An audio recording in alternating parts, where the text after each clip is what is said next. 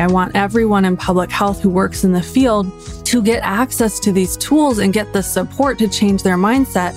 So while we are working to dismantle systems and change structures, we don't have to burn out.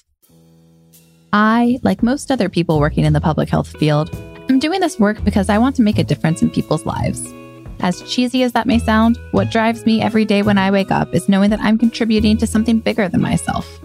One of our AMCHP board members, Marcus Allen, recently shared with us his thoughts on how people who work in human service type jobs are givers by nature. We really want to do everything when it comes to service and making this world a better place. We are often serving in extended roles at work, in the community, and often in caretaker or support roles for children, parents, and friends. We have to remember that we can't be everything to everyone, though, and at some point we have to step back and rest. The idea of stepping back and resting is one I know I often scoff at. Rest? What's that? I don't have time to rest. I love my job and working in public health so much that I'm currently doing an unpaid fellowship that I complete in addition to my full time job. I also have a second job that I work on weekends since, let's be realistic, most of us aren't in public health for the money. I'm also in the midst of planning my wedding. I know I'm not alone and that many other public health workers wear multiple hats in our professional and personal lives, and what this looks like for everyone is different.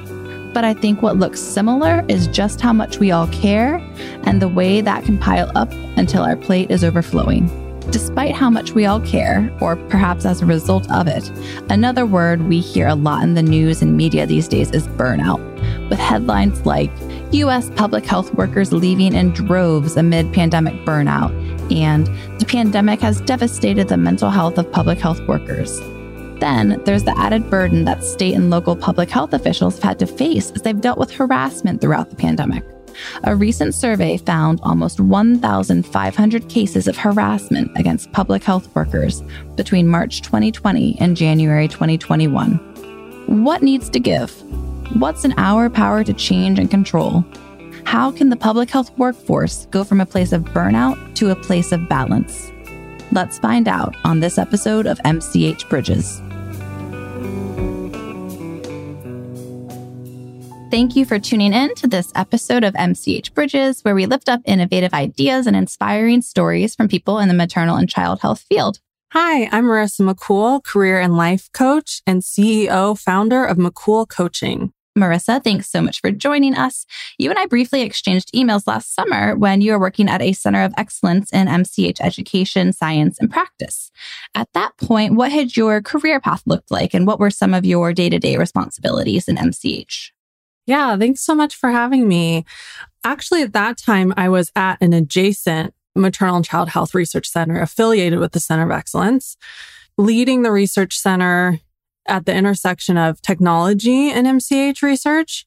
But three years prior to that, I was the assistant director for the Center of Excellence. So I loved hosting an intern. That that's what that collaboration was from. But my career journey has been long story short. I think this is very common. Many listeners probably had this that I thought I was going to go into clinical work and had a moment where I realized actually public health is what I wanted to do, like the prevention and not the one on one treatment, although I had done some one on one social work. And so I received my bachelor's in public health, my master's in public health, went on to do a fellowship at the CDC in the Division of Violence Prevention, and then went on to be an assistant director at a center of excellence in maternal and child health after several years there, then moved on to be an executive director of a research center in maternal child health. And along the way, I experienced many of the challenges I know everyone listening is experiencing right now with burnout, being overworked, struggling with funding, struggling with staffing, and all of those things. And that's essentially what got me to the place I am now, which is coaching folks on those things. I feel I know I, for one, had a very similar path where I was gung ho, definitely like wanting to go to medical school. And I kind of stumbled into public health and found that, and I know it's very similar for no, a number of my AMCHP colleagues as well, that we all were thinking clinical and then saw the potential that public health has. For me, one of the biggest things was just that I feel like I had a bigger reach and impact that I could make in public health versus direct service. So kind of a little zigzaggy, but it led me to where I am today. Marissa, you just shared with me that you found yourself burning out. Was there a moment when you sort of realized you were heading toward burnout? And how did you realize that? What did it look like? Yeah. So I had, I have this vivid memory. It was my first year working at the Center of Excellence where I would find myself like when I'd get an email notification on, on a night or weekend, I would just start crying because I felt so overwhelmed. And it was like yet another email. And I will say within the Center of Excellence and the staff there and the faculty there, they were extremely supportive, yet it wasn't 100% protective from the broader challenges at the School of Public Health or the university as a whole. Because of course there were more challenges on that level too what I was really struggling with was okay, I have so much on my plate. Essentially, I was doing the work that could have been three people's roles, which I know most of you listening probably feel similarly. And I think the biggest thing that I really found myself, which I think I hear now from so many folks I work with, is this sense of like nothing's going to change. Like I don't have control. I can't change this. And it seems like externally, structurally, nothing's changing. Like I, I've advocated, my peers have advocated, changes aren't being made for whatever reason. And so you get to this point where we talk about burnout a lot of like emotional exhaustion. And I think that's true. But I think there's another level of kind of hopelessness or apathy or despair where it's kind of like, I have nowhere to turn and I don't feel like I have any power or anything I can do except for the one way out feels like quitting or leaving public health, which I disagree with, but I definitely had that perspective at that moment. And I think a lot of folks do. So when you got there to that point of sort of feeling like nothing's going to change, feeling kind of like hopeless that you didn't have much of the power, what did you do? Like, what were your next steps in thinking, I don't want to leave public health, but something's got to give? Yeah, that was exactly it. And I also felt like I had tried everything I could. Like I tried advocating. I was one of the most outspoken people in our school and our university. I tried scheduling differently. I tried calendaring differently. I tried like different ways of getting my work done, different scheduling of when I would do stuff. I tried working out more. I tried eating healthy. I tried all the things they tell you to try and nothing was giving. And what happened for me, what I was feeling at that point was resentment. That was like the emotion I was stuck in. And I got into this kind of space like, okay, I've tried all the things and nothing's working. So it must be their fault, the leadership's fault, the structure's fault, the system's fault, very blame based, which also is very powerless. And my roommate at the time, who also worked in the school in a different uh, department, recommended this podcast, which I won't share the name of it because it has the curse word in the title. But essentially, I started listening to it and this uh, woman ended up becoming my coach, my career and life coach. And what I was hearing from her was understanding the ways in which how we think our mindset creates a lot of our emotional reality. I will be honest, when I first started listening to her, I'd come home and be like, this can't be true. Like you're telling me that like I could change my mindset and feel better, even if we still don't have funding and don't have more staff and work's not taken off my plate. Like that was cognitive dissonance. Mm-hmm. It was mm-hmm. hard for me to really believe. But I kept listening and I kept wrestling with it. I started seeing results. And what I mean by that is the people weren't outside of me weren't changing. The structure wasn't changing factors outside of me weren't changing, but I started to notice I was feeling less resentful. I was feeling more hopeful. I was feeling more empowered. I was feeling more in control of my work. I was feeling more confident. And I kind of was like, okay, there's something here. Mm-hmm. Like I noticed an emotional difference. And so I started working with her and really doing the deep work on uncovering how our thinking and how our mindset interacts with our experience. This doesn't say that policies or procedures or structures don't need to change. Of course they do. But if that's the only way for us to get out of burnout, then that leaves us very hopeless because we don't have 100% control over those things. And learning that I had more control than I was aware of by what I was going to focus my mind on and what I was going to believe gave me so much hope. None of that would have happened if I didn't learn these tools to be able to support myself in the face of these external challenges. Well, I think that's a brilliant kind of fast forward to today and where you are today. So you've created your own coaching company dedicated to helping public health professionals and students understand the impact of socialized messages we're getting about things like rest and productivity and how to undo these messages that have been so ingrained in us that I'm realizing as we talk about these things that I don't think I really understood how how much that is ingrained in in what society hounds in us that you know work is work and you need to be productive and rest is for the weak or all these things that I up till now I think just kind of assumed that's just the way it is. That's the status quo and I can't change that. So to change some of these socialized messages to me sounds a little bit of a, like a Herculean task. But I'm actually really sort of starting to feel empowered that there is something that I can do and that our listeners can do. Can you describe, just get a sense of what some of these socialized messages are, can you describe one of these socialized messages around rest or productivity and what that looks like?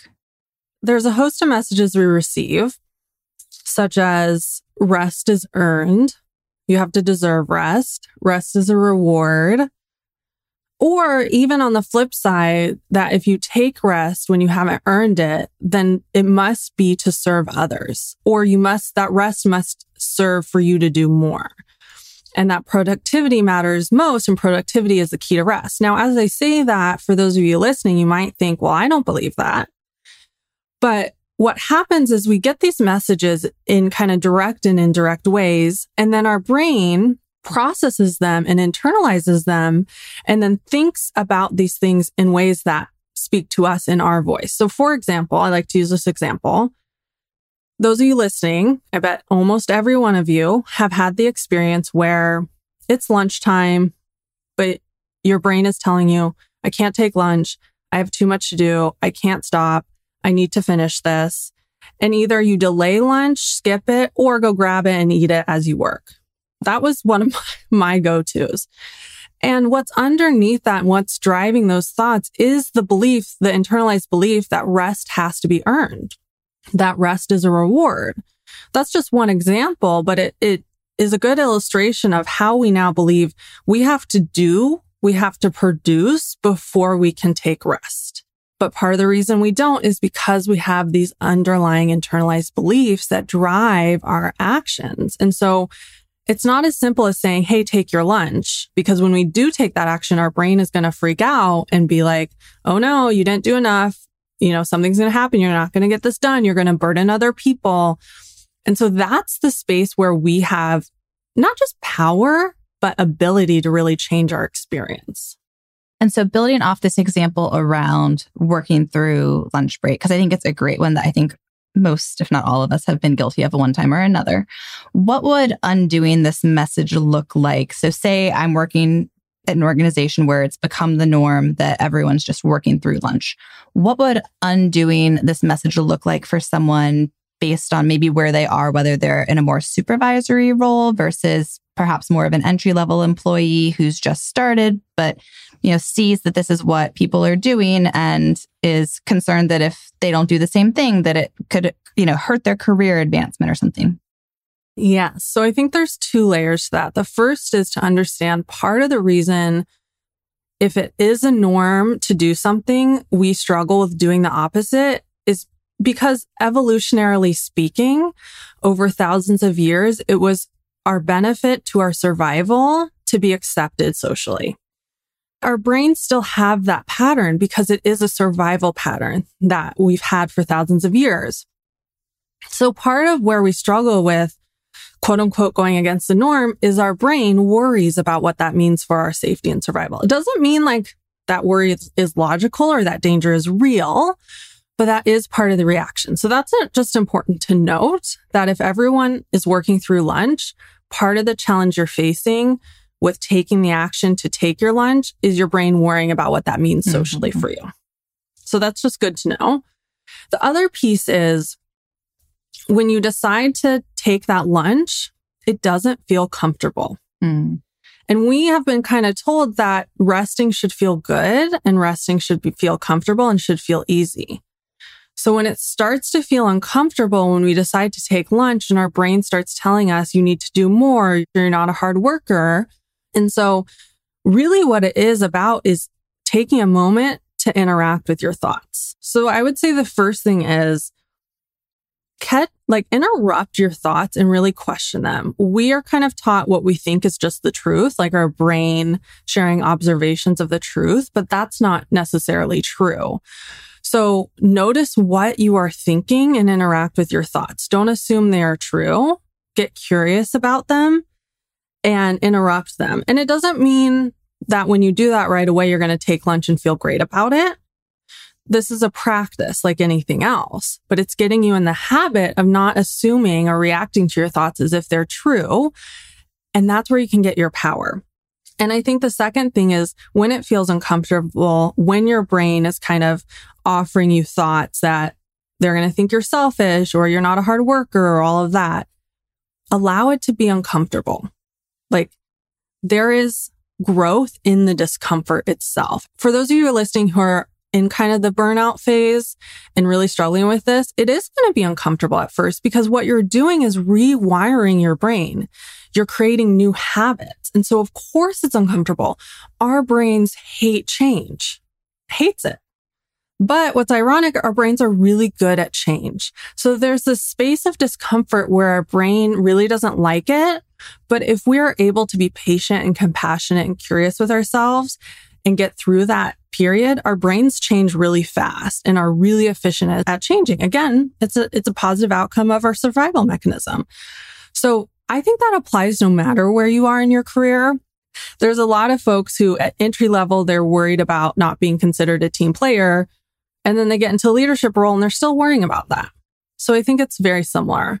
But I would say for folks who are a manager or supervisor who are trying to support their staff, one thing that's important for them to recognize is even if you have the structures in place, like even if the norm is for everyone to take lunch, that doesn't mean it's going to be easy for someone to take that action. It doesn't mean their thoughts about rest needing to be earned are going to go away. So as a manager, it is actually really powerful to understand one of the barriers to taking more rest for your employees, for your directs is their belief system, is their internalized beliefs. Doesn't mean you have to become their mindset coach, but just recognizing that helps so much. I feel like there's also a, another layer here too that part of the burnout that the I think public health professionals are experiencing is influenced by the challenging system that we all work in that's shaped and influenced by systemic racism and political challenges. And I know a lot of AMCHP members and all of us really are in in that sphere of trying to navigate work, their personal and professional lives amidst all of this going on in society. What would you do or suggest to support coworkers navigating this work as those sort of political and larger systemic issues continue to shift? Yeah, I think what's really important, and I actually felt like this was really missing and is missing in public health, is, you know, we work to address or undo systems of oppression racism, sexism, and all of that in the field, in our communities, in the work we do. But we don't talk enough about how staff in public health, the public health workforce ourselves are influenced by those systems of oppression. And these messages about rest and productivity are definitely influenced by those. So I think what's really helpful is just recognizing that in ourselves. No one, no one is like, what's the word I'm looking for? No one is excluded from being having internalization from systems of oppression. No one. Everyone has internalized something, no matter your identity. And so recognizing that that also is at, at play is really helpful to, for me, I've found and with my clients to be like, oh yeah, these thoughts I'm, I'm thinking, not only are they not necessarily true, but I have been told to think them by these systems. I've internalized them which also means I can undo some of that internalization, which is so empowering. Like even as we're trying to dismantle the structures and the policies and all that, in myself, I can work to undo how I've internalized this. And that is so empowering. I feel like uh, one of the other things that I keep hearing you talk about is just, I think, some of the language that we're using and some of the reframing that needs to happen. Because I feel around the lines of language, I know that one word that I hear a lot that I know that the public health workforce has heard a lot, especially during the pandemic, is that of self care. And that for a lot of people, I feel like at this point, it's kind of like a triggering word for them. Is self care something that we should be working towards or the right ideal to strive for? Or what should, what is that framing or that end goal that we want to get to? I'm not sure what the exact term is for it, but I think our listeners would benefit from thinking about another way to think about how to get where we all want to go so that we can be the best versions of ourselves. Yeah, I'm really glad you brought that up. I think the way we talk about self care and also rest is again an outcome of believing that it comes after being productive. So we hear words like recharge. You need to rest after you've exerted a lot of energy. And part of this is an outcome of kind of what happened during the industrialized revolution where mass production happened. And then, you know, we started really expanding on that across the whole workforce. So I think we need to switch the framing and stop thinking about rest as an afterthought. And I think that's why folks get so frustrated because it's like, what we are yearning for, and I think what our bodies know is that rest isn't after, rest is before, during, and after. And we just haven't been viewing it that way what I like to say is I don't really use self care as much or, or wellness or other things. The way I think about it is how can we think about rest in a way that is not only empowering, but is fluid, that is infinite, that is always available. So kind of the intentional thinking that I go to. And if you can't believe these right away, that's okay. It's just good to kind of have maybe North Star isn't right, the right word, but like a set of possibilities of what you could believe, which is rest is always available to you. Rest is infinite. Rest is unique and specific to you. You decide what rest is for you and you decide when to take rest because we've also been sold this idea. Not only does rest come after you do a lot, but that rest is only a certain set of things. It's a spa day. It's sleeping in. It's taking a nap.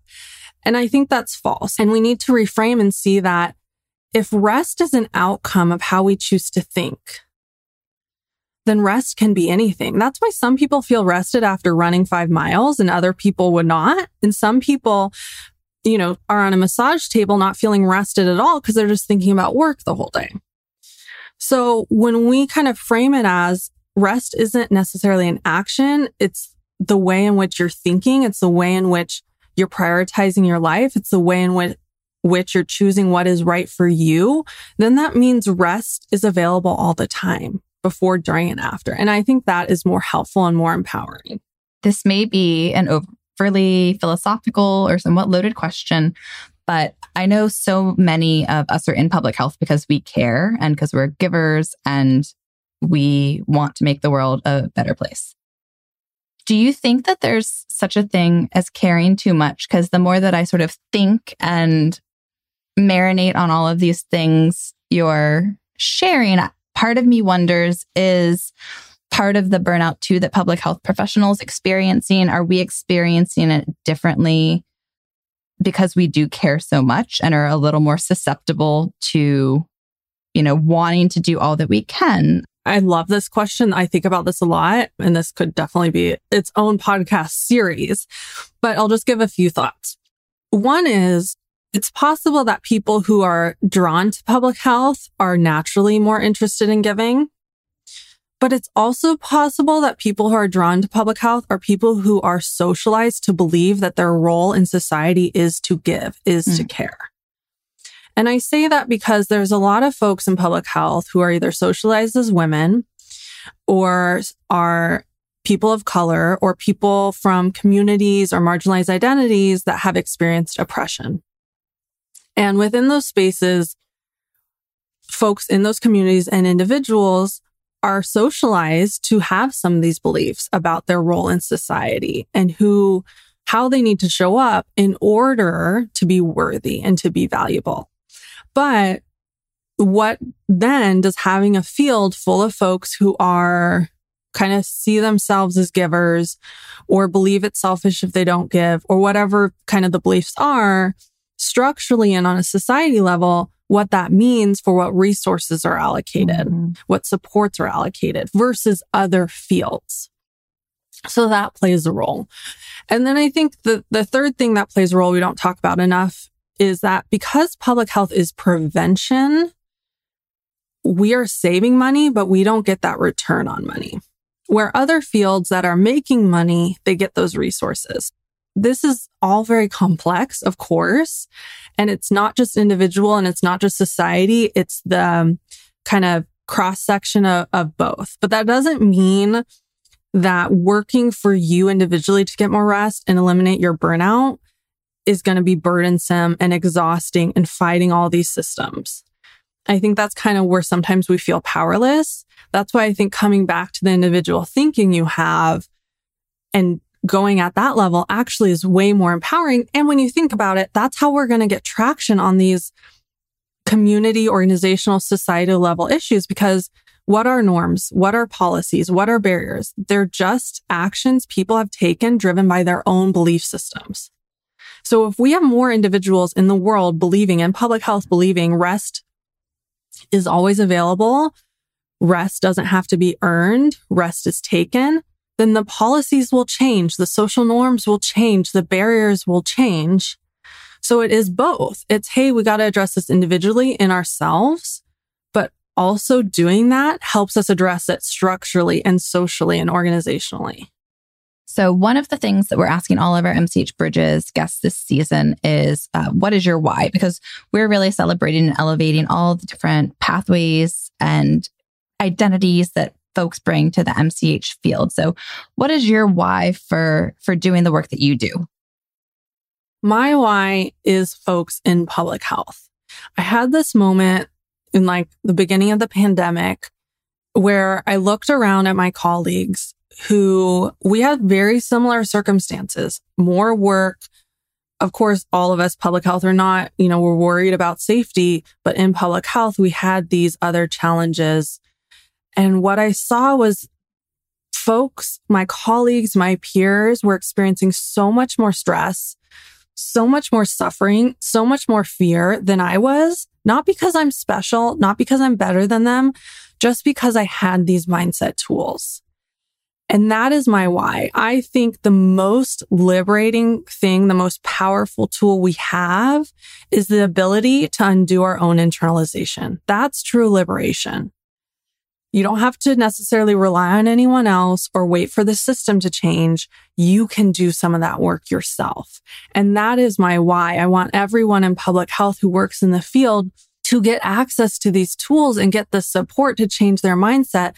So while we are working to dismantle systems and change structures, we don't have to burn out. And I think we are more likely to get to that outcome whether it be faster or more efficiently or more effectively, if individually we all have these resources to not be burnt out. Because ultimately, what do systems of oppression want? They want folks who want to dismantle the system, who want to speak out, who want to show up authentically, to be burnt out, make ourselves small, hide away, feel too exhausted to do the work. And so my passion is helping the field individually and collectively to be able to undo some of that so we can do more work and not at the cost of ourselves this conversation has been so helpful for me because I think prior to this, I just always assumed I've shrugged it off like it's out of my control.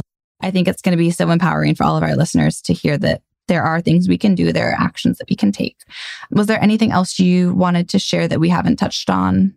I think the other thing, and I felt this way too, that folks get frustrated about is like there is a lot going on about talking about burnout but underneath it is kind of this idea of, well, if you attend this webinar, if you do this thing, you'll, and you take these actions, mm-hmm. you'll just feel better. And I think it's important to recognize like this is a process. We have spent our whole lives being socialized to believe certain things, and that's been reinforced, you know, externally.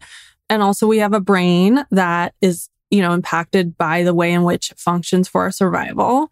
It doesn't mean it's going to take you as long as you've lived for you to undo some of this at all. So what I want to share with folks listening, if you want to continue learning about this, questioning this, getting help with this, I do have on my podcast some podcast episodes that would be helpful that I'm happy to share links to. I have one on like why we don't take sick days and kind of help you change your beliefs about that. One on why vacation can be challenging for us and change your beliefs on that. I have several coming up throughout May and June around, you know, how burnout is a state of mind, why we chase productivity and why you're not taking your paid time off. And obviously a host of others, but those are free resources that folks can continue to listen to to continue this journey. And I also have a free burnout recovery mini course that dives a little bit deeper into this for folks. So, you know, this is all to say it is a process that is transformation, that is growth. Well, Marissa, I cannot thank you enough for taking the time to chat with us today. I kind of view it as a journey. I think I think I need to kind of go on a little bit of a journey to figure out how I can shift these mindsets in a way that works for me. And I think that might look different for each person, given whatever different hats that they might wear in their personal and professional lives. Thanks so much. I'm so happy to be here. And MCH will always have a special place in my heart. I really love the people in that part of public health and the work, and it's so important. So I really am so thrilled to be here.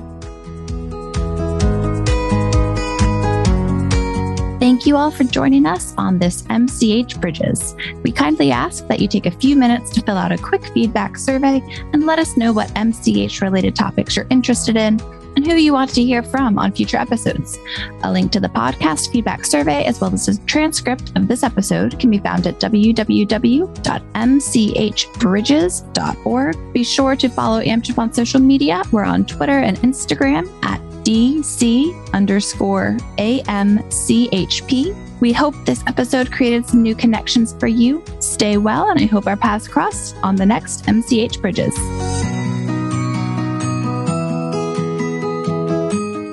This project is supported by the Health Resources and Services Administration, or HRSA, of the U.S. Department of Health and Human Services, or HHS, as part of an award totaling $1,963,039 with 0% financed with non governmental sources. This information or content and conclusions are those of the author and should not be construed as the official position or policy of, nor should any endorsements be inferred by HRSA, HHS, or the U.S. government.